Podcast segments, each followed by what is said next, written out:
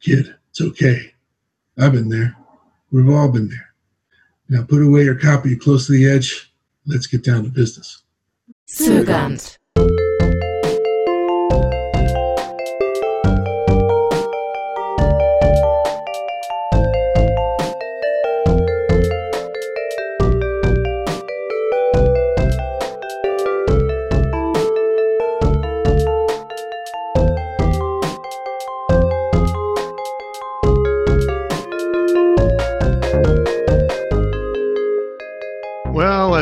Working all day in my daddy's garage, driving all night chasing some mirage. But now I'm going to take a break from all that and talk with my good friend Chris Scanlon.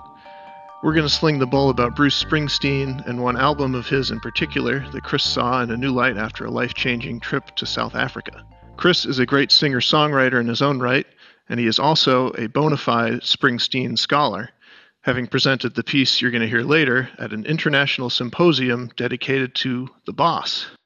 Chris, welcome. Thanks, James. That was a lovely introduction. So I, I basically know nothing about Springsteen. Why is he called the boss? He knows what he wants when it comes to the music and when he's working with the band. That nickname kind of came out of that. He adopted it, but he hated it for a long time you know, being the, the, the proletariat man that he is. But uh, it, it, just he's just very driven and, and, is very clear about his ideas. He is the uh, the bard of the working man, but his nickname is antithetical to that. Yeah, exactly. So the the piece that you wrote is about a trip to South Africa in college, but I wanted to start a little bit earlier than that you were decidedly not a Springsteen fan growing up, right? No, I was not. I mean, I certainly heard Born to Run on the radio or Badlands, but I didn't really connect it all to this local guy who, who did pretty good for himself. So you, you were originally from New Jersey? Yes, I grew up in uh, Matawan, New Jersey, which uh, is 15 minutes from Freehold, where, where Bruce grew up. And one of the lines in your piece is, "With distance from home, I could hear him." So after after getting out of Matawan is when you began to appreciate him. I appreciated him while while I was still living in New Jersey. Uh, the Tunnel of Love album came out, which was his first like relationship album. He wasn't trying to make Flannery O'Connor overtures or trying to be John Steinbeck or John Updike. He was just kind of like sorting out the end of his marriage and that album I, I, I, connected to, and that sort of made me think, oh, maybe this guy's not a the meathead that you see in the video of Dancing in the Dark. I hate that video. Anyway, um, uh,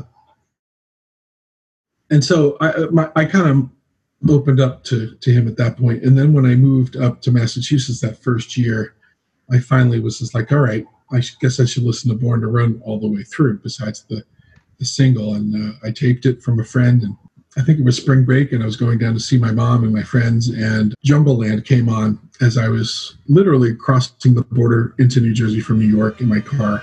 Clarence Clemons' epic sax solo came on. It's a really long, beautiful, poetic solo. It, it's just epic. And uh, by the end, I was in tears. I was just like, oh, wow, I got it. I get it now he's a Jersey boy, and so am I. And I, I, as much as I tried to avoid admitting I was a Jersey boy, I totally was. Before you were listening to Bruce, you were listening to ELP, yes, all that stuff. Did did you renounce them when you became a Springsteen fan?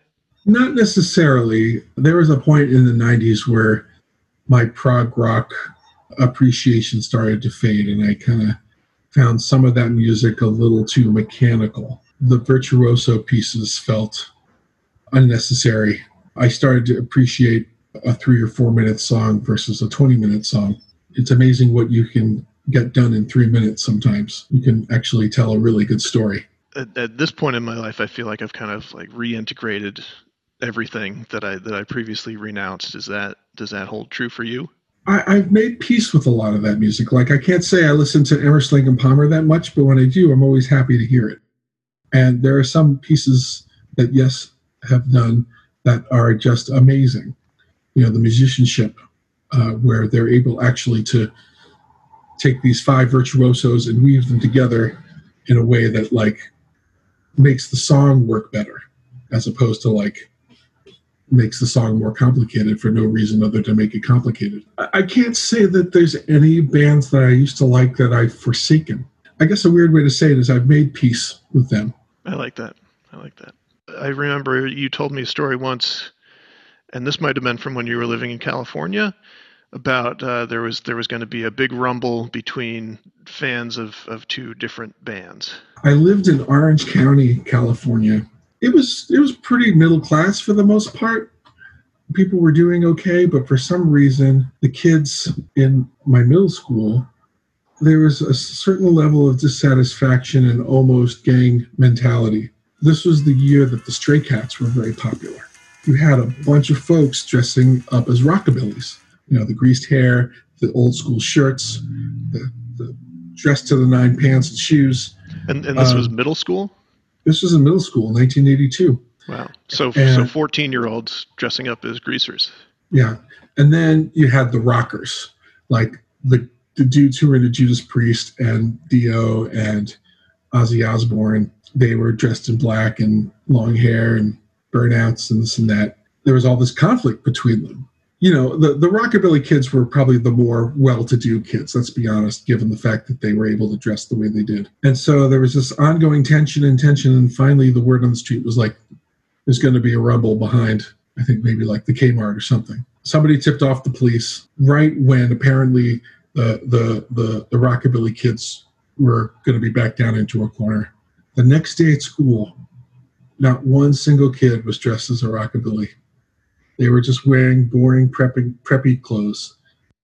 It was around that time that I first heard Quadrophenia, which ironically, in part, was based on conflict between mods and rockers in 1964, London area, Brighton. Since that time, I've just always become fascinated about identity politics. What is it about an identity that you're so invested in that you're willing to kick someone's head in for it? During that time, I was very much on the outside of both of those groups. You avoided the the melee because you were at football practice, so you, you wouldn't have been on either side of that fight. I, I, I might have gone down to see what was going on if I didn't have practice, but I was pretty pretty dedicated to the football team, man. Well, you know, being a jock has its has its benefits sometimes. That's another area I never really fit, fit in. All right, let's let's go to South Africa. You talk in your piece about uh, the the one guy that's giving you a hard time, uh, not interested in anything you had to say. He's he's saying that he told us that he was glad to have been raised during apartheid, which is a pretty striking statement. It is. I think for a lot of South Africans who were living during that time, either exiled or in the underground or, or on the on the streets, uh, a lot of th- those victories were hard fought so much sacrifice and loss. And so when he said stuff like, we were better off during apartheid, they didn't understand what the hell he was talking about. But I kind of did. And I think what he meant was like, when your world's falling apart and your life's on the line, like every moment's precious. You know, you value the things that you have more than you would normally. He felt like the more money, the more material goods, the more ways in which those things bring isolation into our lives and, and, and separate us. He didn't think that was necessarily a good thing.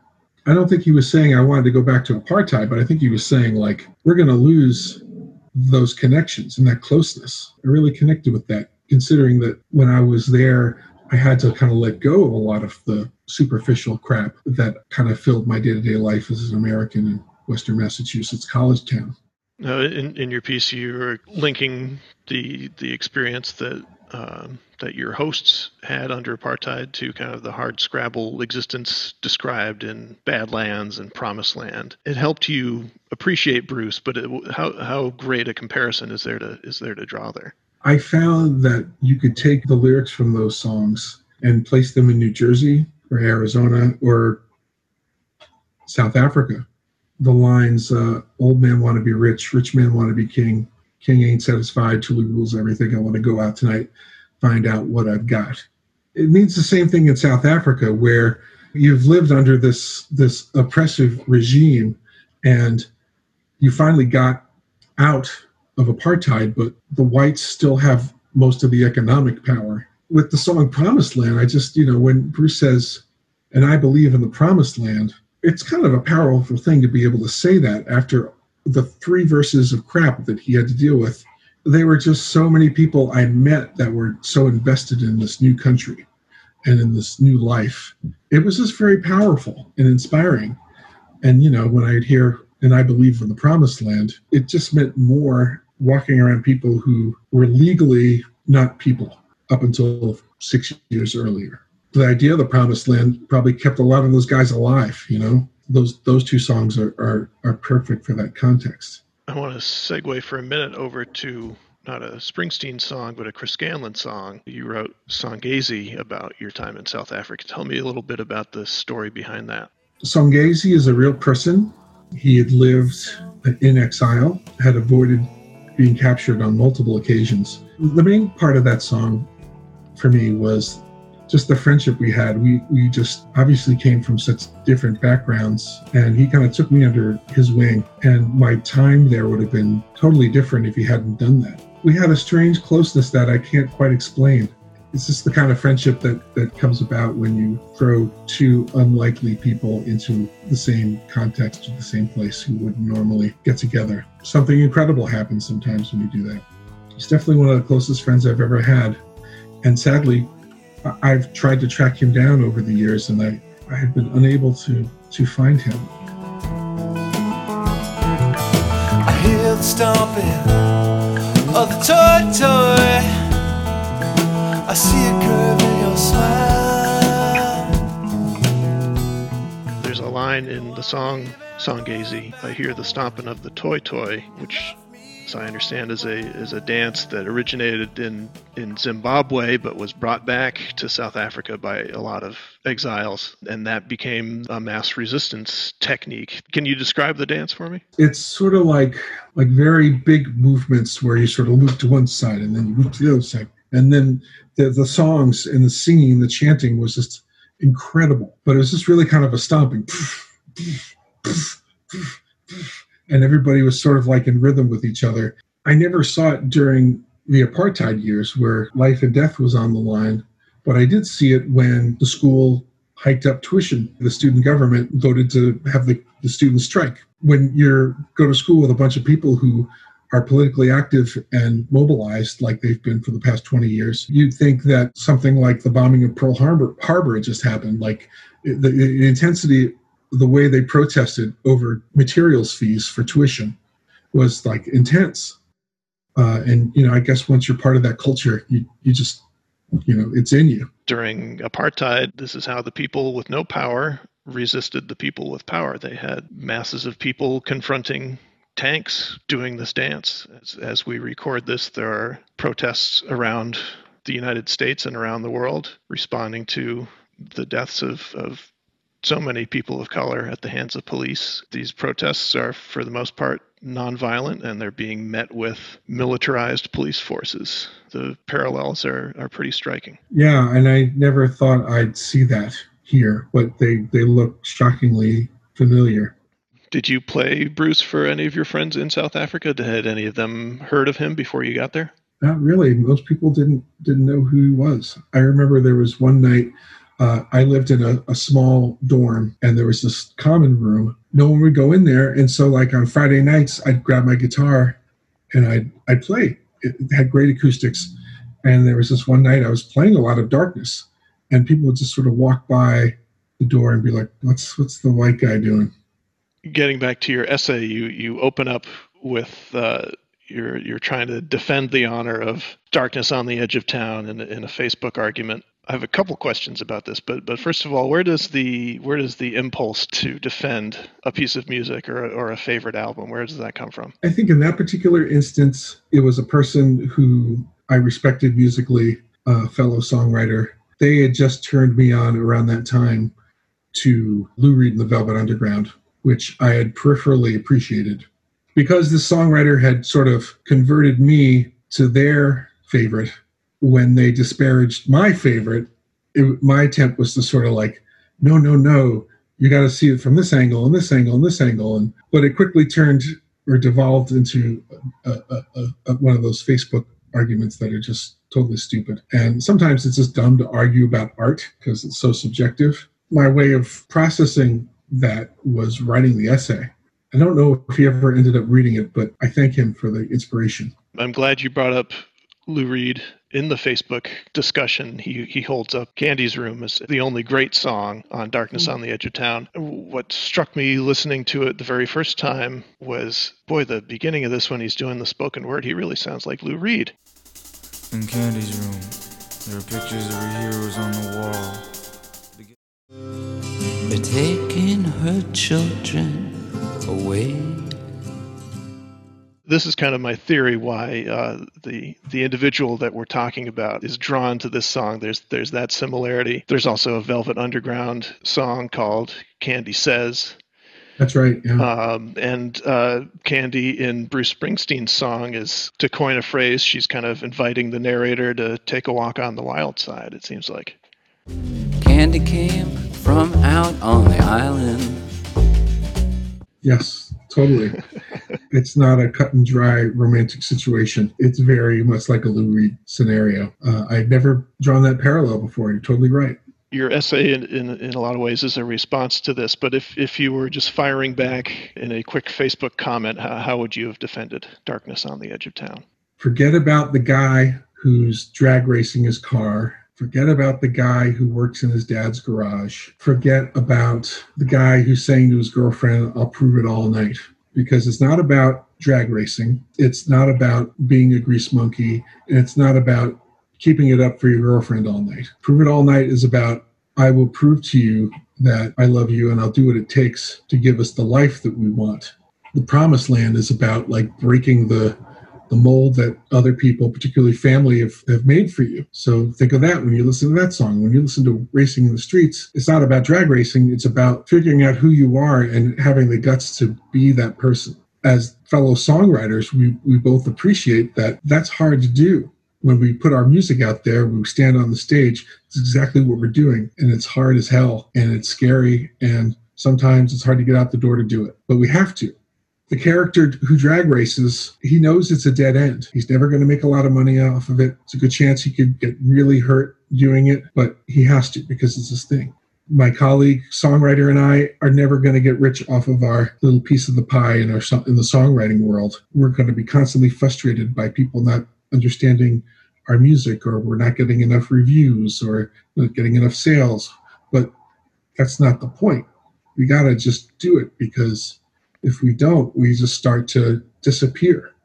That's who we are my disposition as a as a music listener is I am I'm not a lyrics guy. What always strikes me first is is the music of the thing, and what really strikes me about racing in the street is you look at the title and you have an expectation of a of a tempo somewhere around like 180, uh, and I don't yeah. know what the actual tempo is, but it's very slow, very sad, very melancholy. So that is just kind of remarkable on its face. When I first saw the title on the album, I mean, I just Im- immediately thought this is just a play on Dancing in the Streets. It's going to be this upbeat, like, but it's like the saddest song you've ever heard, you know? So I, I, actually went back and, and, found this Facebook thread, and another uh, singer-songwriter who we both know and admire injected some some irreverent commentary into this uh, as well. And he he brought up "I've Returned" by the band Squeeze. That song had a, a very similar. Uh, denouement, I guess, as uh, as Promised Land, and I think what he's referring to. So the chorus of Promised Land is uh, what the what the band is doing is dun dun dun dun, which is a return from the from the fifth to the root dominant to the tonic chord. That very same rhythm, very same uh, interval progression is is there in Factory as well. That rhythm, at least, shows up at the end of I've, of I've Returned. It's a common rhythmic conceit, but that, that's just one example that I would cite as far as what I listen for in music and what I what really turns me on about albums is is musical ideas, and mm-hmm. uh, that's not so much what you necessarily go to Bruce Springsteen for. I definitely had some issues with the the arrangements of the songs. They seem very straightforward FM rock tunes as opposed to a song like Jungleland that like has four or five different movements. You know, Badlands is really kind of like four chords. I just didn't like it at first, and I totally understand why you think it, it, it bleeds into one. And I think I experienced that way. I experienced the album that way for a long time. Later on, I guess I just really appreciated the simpleness of it. In the larger picture, when you look at the three albums that came before, very intense arranged songs, epic. On Darkness, the, the music matches the characters. It's it's tight, compacted. There's not a lot of layers. It's all very simple primal music and, and primal issues. I think when I when I started to really understand the, the narrative behind it, the music made more sense. Well, you've you've known me for a long time, and you know that I've always been kind of lukewarm on Bruce. And one day, finally, you said you should listen to the Wild, the Innocent, and the E Street Shuffle, and and sure enough, I loved it. You you you figured me out in that respect. Uh, for for a general listener anywhere in the world, uh, would would you recommend Darkness? Would you rec- what album would you introduce someone to Bruce Springsteen with? I would say Born to Run, maybe, because it has a little bit of everything. It has the catchy pop songs, but it also has like really orchestrated expansive tunes. And it just has some of his best lyrics. I mean, Thunder Road and Born to Run are just total classics. It's a town full of losers, and we're pulling out of here to win. How the hell do you beat that? You can't. Just to tie the bow on on your essay, uh, tell me about this conference that you that you presented it at. This was Bruce Springsteen's "Darkness on the Edge of Town," an international symposium, and it was at the Bruce Springsteen Archives at Monmouth University, 2018. You know, as a Bruce fan, I was always very interested, but did I want to like spend a weekend down back on the shore and invest the money? Um, but I knew at some point I was going to get down there, and it was always really heavy stuff. Religious scholars, economic scholars, history scholars, philosophy scholars, all coming together and discussing Bruce's work and what it means in the larger context. So I, I, definitely felt like a fish out of water on that one. At the same time, it was really wonderful it, it was going on when Bruce on Broadway was happening. I presented that afternoon, went into the city, saw Bruce perform that show, and then came back on Saturday and Sunday for the rest of the conference. Made me wonder if I, I missed my calling, like if I just really kind of stuck it out and tried to make a life for myself in academia. But, you know, I guess I'm doing okay. Professor Scanlon, thank you very much. Professor Scanlon. God help my students. Got an advanced degree in bossology.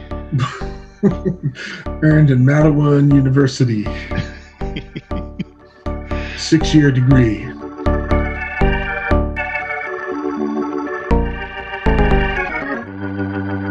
Zögernd. Darkness on the edge of Cape Town. Bruce, South Africa, New Jersey, and back again. Back in 2011, a friend posted something on Facebook that was hard to swallow. He said after listening to Darkness on the Edge of Town by Bruce Springsteen for the first time in years that Candy's Room is still its only great track. Since Darkness is one of my favorite albums of all time, I foolishly responded, saying that I had to fight him on that. His response was, Convince me why I should dust off my vinyl copy for another listen. Hours later, I wish I hadn't responded at all. I've come to despise debate about the merits of music, art, etc. It's pointless. Still, I felt like I had to say something. A lot has been said about Darkness on the Edge of Town over the years by rock critics, culture hounds, and even apparently academics. I can only say what I feel about an album that's been an important reference point for me as an artist and as a person. When I listen to that 1978 release, I meditate on my dreams, the cost of straying from them, and the very real circumstances that make them so hard to achieve. Listening reminds me of the family bonds that can either build me up or tear me to pieces, and the pull of my darker sides. I hear Springsteen tell a story that reflects the impossible marriage of hope and despair that is the American dream and the cost of believing in it. Darkness is a pivotal piece of art for me that, strange enough, I didn't fully appreciate until I lived in South Africa. Many miles and years removed from my New Jersey upbringing.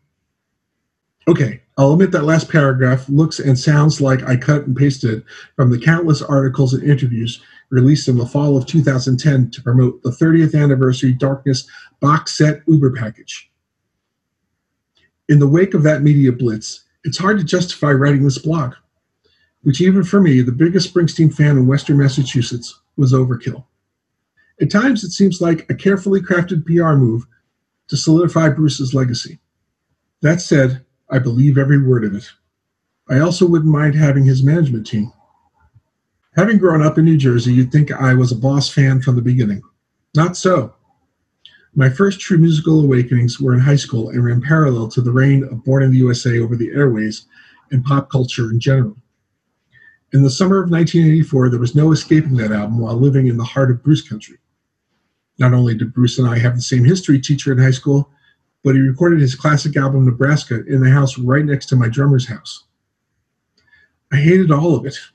With his bandana, ripped flannel shirt, dopey grin, and cheesy videos, the verdict was in. Bruce was a meathead, as stale and uncreative as the kids at school who wore his t shirts. He couldn't touch the heady music I was trying and failing to emulate at the time. The Who, Emerson, Lake and Palmer, yes, King Crimson and the like. That was real music, let me tell you, with lots of notes and ridiculous time signatures. Like the narrator in Born to Run, I eventually ran out of my dead end suburb, desperate and with no plan for what came next. I landed in a New England college town full of self importance and left wing political anger. Thanks, Ronald Reagan. Trying desperately to forget where I came from. It was then, ironically, that I started to see Springsteen as more than just a face on the cover of People magazine. With distance from home, I could hear him. As I immersed myself in his first three albums, I realized I knew the characters in his songs the derelict kids roaming beach towns and the romantics yearning for something better, looking for meaning. I grew up and lived with those characters. I saw myself too. It was a new way to listen to music for me. Bruce, we were on a first name basis by now, was not just trying to sing to us, but about us. It was like Uncle Bruce putting his hand on my shoulder and saying, Kid, it's okay. I've been there. We've all been there. Now put away your copy close to the edge. Let's get down to business. When I got to Springsteen's fourth album, Darkness on the Edge of Town, I found it very different than its predecessors. It was hard and claustrophobic, with stripped down arrangements that contrasted from the long, meandering narratives and grandiose arrangements from the first three records. Gone was the romance and the escapism, the wacky adventures of people like Hazy Davy and Crazy Janie, and the Dylan-esque ramblings of songs like Blinded by the Light. At 28, Springsteen's message was clear. Time to grow up, boys and girls. It's a cruel world, so what are you going to do about it? This was some serious shit I was not up for. There are other problems. I didn't care for its radio friendly 3 minute and 50 second songs, its downtrodden and depressed characters, and its caveman rock arrangements. Songs like Racing in the Streets, in which the main character glorifies illegal drag strip competitions, typified my indifference towards the album. Ugh, who cares? When I saw Springsteen for the first time on the Ghost of Tom Joad tour in 1995, many of the songs from Darkness were weaved into his performance in a set crafted to tell a larger narrative and story arc rather than playing hit song after hit song. The arrangements were really interesting and complemented Bruce's Steinbeck inspired tales of the displaced, the disenfranchised, searchers looking for a better life. I decided to give Darkness a second chance and packed it to take with me study abroad in South Africa the following month. In early 1996, I found myself at the University of Fort Hare in the Western Cape region of South Africa as part of an exchange program at UMass Amherst. Fort Hare was in a very rural town named Alice that was an hour away from anything I considered a city. Alice was in the heart of what was called the Bantustan during the apartheid years, a segregated homeland where blacks were forced to live separate from whites. Needless to say, I was one of the few white people around. My fellow exchange students and I were stripped of many of our Western conveniences and distractions. At first, it was very jarring and unnerving. And this was before cell phones and the internet were just in its infancy. None of us were dependent on those things like we are now, yet we were still going through cultural withdrawal. For the first time, Fort Hare, a formerly segregated black university, was accepting exchange students from the US and Europe. I was one of 10 white students among thousands of Africans from places as far away as Eritrea. Many South African radicals had attended Fort Hare over the years, including President Nelson Mandela. It was just six years after the end of apartheid. Nelson Mandela had been president for two years, and hope was in the air. It was an amazing time in their history that I was lucky enough to be around for. Can you imagine it? Many of my fellow students were part of a revolutionary struggle to end apartheid. Some were forced into exile, some were forced underground, some were imprisoned and tortured. And they lived to see the day when Mandela walked out of prison after 28 years of detention. It was here, of all places, that I had a Bruce moment. I was walking across campus, and something in the night came on my Walkman. Remember those? The line, You're born with nothing and better off that way, brought me back to some heated political debates in my dorm the night before. It had been getting late, and we covered a lot of ground polygamy, land redistribution, circumcision rituals. I'm not kidding about that. Foreign investment, etc. Talk often came around to me because a lot of the guys held up America as a role model for democracy and race relations, which I tried unsuccessfully to play down. Finally, a guy I had run ins with before stood up and said he had heard enough. He was utterly unimpressed with me, which in a way was refreshing, but also made me feel like a total turd. For instance, he complained that I hadn't learned enough Xhosa, the language of the Western Cape, and often refused to converse in English in my presence. His friends called him stubborn and rude. I kind of liked him. He told us he was glad he'd been raised during apartheid in a segregated township where bare necessities like running water were hard to come by, where the threat of a crackdown from the oppressive white minority government loomed every day. The bonds of community and family, he said, were strengthened during those times. In white South African society, with its political, social, and financial power, he sensed isolation and anxiety. Now that I can cross the lines and see how whites live, I don't think they're any happier than we are. Less happy, in fact, he said. He saw the fruits of privilege as antithetical to true happiness, instead, breeding discontent and a longing for more. I could hear Bruce singing, As soon as you've got something, they send someone to try to take it away. The optimism that many South Africans expressed at that time, after living so many years under Afrikaner rule, pulled songs like The Promised Land and Badlands out of FM anthem territory and into real life. I no longer heard naive optimism or working class stereotypes. I started to see post apartheid South Africa, with multiracial rule and the most inclusive constitution on the planet, as the promised land. And like the characters on Darkness who hadn't reconciled their hurt, I got glimpses of wounds still fresh from the apartheid years. At parties at Fort Hare, I'd often get taken under the wing of a former underground fighter, political prisoner, or exile. They wanted to learn about the US, and I wanted to learn about them. In exchange, I felt I got the better end of. But as the alcohol flowed, the stories grew less glorious and more tinged with sadness as these guys relived their memories of war, detention, torture, the loss of loved ones, awful and sad tales. I'd never made sacrifices so big or known loss of that kind, and I could only guess how someone learns how to live with that or if they ever do. I'd walk around campus with heaviness from these conversations and hear these lines repeating in my head. Everybody's got a secret, Sonny, something that they just can't face. Some folks spend their whole lives trying to keep it. They carry it with them every step that they take, till someday they just cut it loose. Cut it loose or let them drag them down.